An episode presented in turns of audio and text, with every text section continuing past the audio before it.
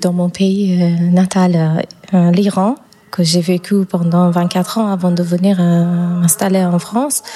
Là, au-delà de sa présence dans la mythologie, de l'expérience euh, qu'on peut avoir tous avec avec l'eau en tant que matière première, euh, quelque chose avec lequel on vit quotidiennement, est un élément qui fait partie aussi des espaces euh, de vie et fait aussi naître des villes, peut-être bâtir des villes autour des fleuves comme euh, par exemple ce fleuve qui est euh, euh Zoyanderut, euh, le fleuve qui donne la vie, le fleuve fertile, peut-être on peut traduire comme ça, qui traverse Isfahan qui est malheureusement aujourd'hui devenu complètement sec par des erreurs humaines la présence de l'industrie et aussi euh, le, réchauffement de la terre. Euh, je sais qu'il y a beaucoup d'agriculteurs qui souffrent euh, énormément et qu'il y a beaucoup aussi d'inégalité d'accès à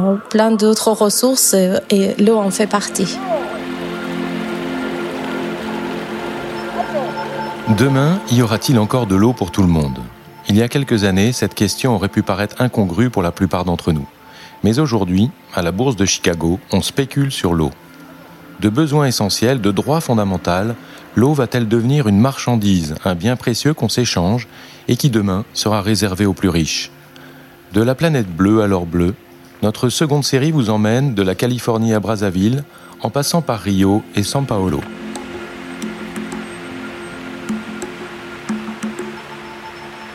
Azadeh Nilchani est une artiste plasticienne et sonore. C'est ainsi que se présente cette jeune femme née en Iran et qui vit en France depuis plusieurs années. Dans son œuvre singulière, l'eau occupe une place essentielle. Cette distance géographique que j'ai pu avoir envers mon propre pays natal, euh, c'est devenu quelque chose qui m'a permis de nouer un autre type de relation avec euh, cet élément qui fait partie euh, de l'espace public et l'espace privé, euh, notamment dans les villes euh, qui sont situées sur le plateau central du pays, qui sont de climat assez assez sec euh, il y a cette problématique euh, par rapport à, l'organisation de l'eau qui me fait aussi penser à ce système ingénieux qu'on pratiquait depuis euh, des centaines d'années, qui est euh, la mise en place de ce système souterrain de transport de l'eau depuis les aquifères au pied des montagnes pour les faire venir dans les villes qui ont un climat sec, là où l'eau était rare depuis toujours mais il y avait ce système ingénieux qui a été mis en place euh, pour euh, pouvoir profiter euh, de, l'eau et pouvoir le, partager sans intervenir forcément dans les nappes souterraines, tout simplement essayer de, le transférer à travers ces, puits qui sont liés entre eux, qui créent finalement un réseau souterrain. Donc cette idée-là aussi, c'était quelque chose, l'idée de réseau souterrain et invisible c'était toujours quelque chose qui venait réveiller ma curiosité pour savoir comment est-ce que l'homme depuis toujours dans, dans ces villes-là a réussi euh, sans euh, perturber le, tout le système euh, existant de la nature euh, a pu aussi profiter de, de cette richesse.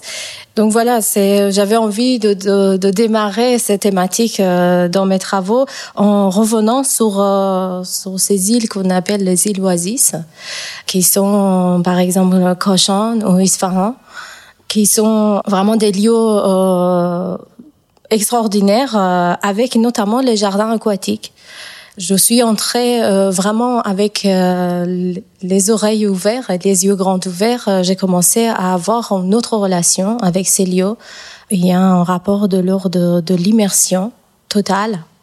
Dans un premier temps, vraiment de l'immersion sonore. Et puis, euh, visuellement également, il y a, y a tout un rapport avec euh, l'architecture, tous les chemins qui permet aussi euh, de déambuler dans ces lieux, de pouvoir partager un moment euh, si on est accompagné, ou bien juste se poser à observer les éléments et l'eau qui circule aussi dans, dans, ces, dans ces espaces euh, comme un élément permanent de l'environnement. Mais euh, ces jardins, ils sont vraiment un, un élément qui permet aussi d'avoir une autre expérience dans le climat de, dans, ces, dans ces lieux, parce qu'il y a un air frais euh, généralement qui circule, et euh, ce sont des lieux de vie euh, par excellence.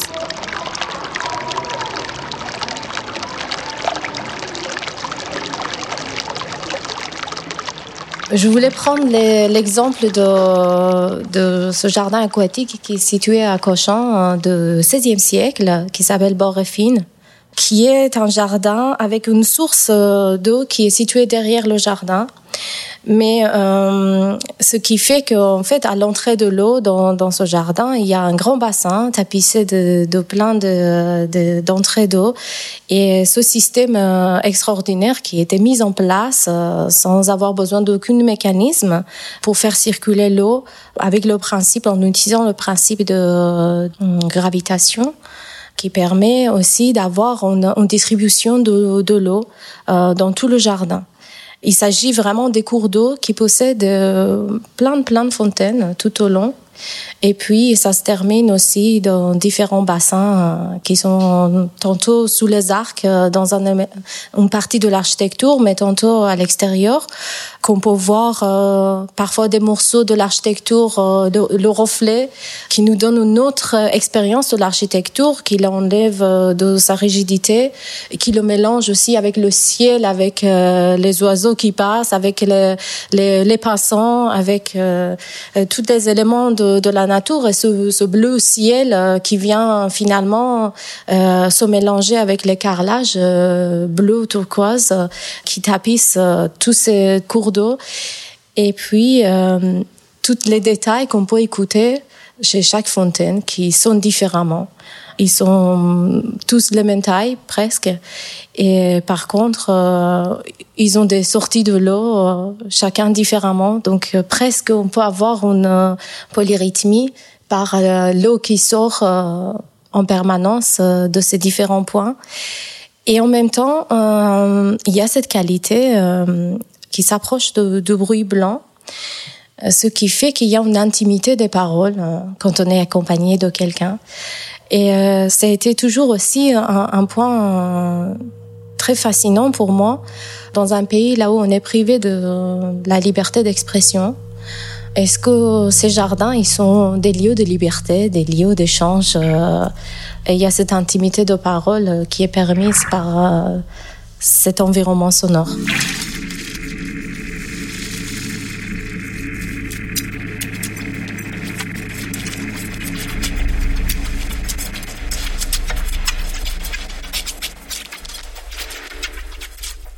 Les jardins d'Ispahan, ce véritable petit paradis sur terre, ont été aménagés au XVIe siècle, à l'époque des dynasties safavides qui régnaient sur la Perse.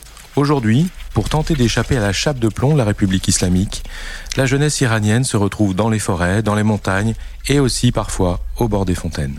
Je pense à ce, ce fameux pont qui est euh, le pont à 33 arcs, le Siosépol qui est par excellence un lieu de vie. Il n'y a pas un soir qu'il n'y a pas des gens qui se réunissent, qui chantent euh, euh, sous les arcades. Et comme on peut imaginer, il y a cette euh, réverbération qui vient euh, embellir euh, la voix et, euh, qu'on partage aussi les, euh, instrumentistes qui viennent. il, y a, il y a tout un côté de, de, vie qui existe autour de cet élément qui est l'eau, qui est malheureusement aujourd'hui devenu complètement sec.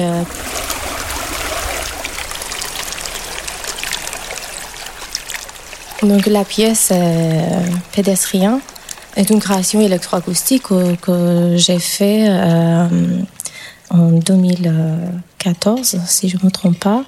C'est une pièce euh, qui s'est faite à la base de, plusieurs enregistrements que j'ai fait pendant ces, voyages. Et euh, en passant par les, différents endroits dans ce jardin aquatique euh, qui est fine, en faisant aussi des des balades euh, sur la place euh, de Narchijaran à Ispahan Et avec ce grand bassin, également avec plusieurs fontaines, et puis les, les, les êtres humains qu'on entend à peine, mais qui sont là, présents. donc c'est une pièce qui s'est fait à partir de euh, d'une expérience de promenade, euh, tout en faisant l'enregistrement. Ces réseaux d'eau, comme les, les granotes, comme on les appelle, les canates, euh, pour moi, ils symbolisent aussi une, façon de, partage qui est si important dans les relations humaines le partage d'eau, c'est, quelque chose euh, qui renvoie à la partage euh, de, la richesse de l'être humain. Ça peut être partagé, ça peut être euh, quand même une source qui ramène la vie, qui nourrit le quotidien des gens, même si rare, c'est quand même possible de le partager. En juillet 2021, des manifestations violentes ont éclaté dans plusieurs villes de la province iranienne du Khouzestan. En cause, la raréfaction de l'eau. Sous l'effet du dérèglement climatique et de la croissance démographique, l'eau n'est plus seulement source de vie, mais aussi facteur de conflit. Comment mieux partager cette ressource fondamentale qui vient à manquer? Ce sera aussi l'un des défis qui se poseront aux villes du futur, le sujet de notre prochaine série.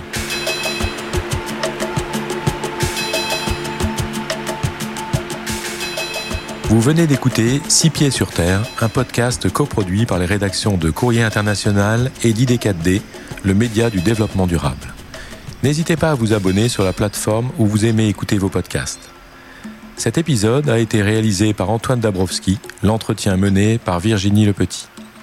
La musique est signée Lions Drums, tirée de son album Kagabas. Quant à moi, je suis Thomas Hoffnung et je vous donne rendez-vous pour notre prochaine série consacrée aux villes du futur.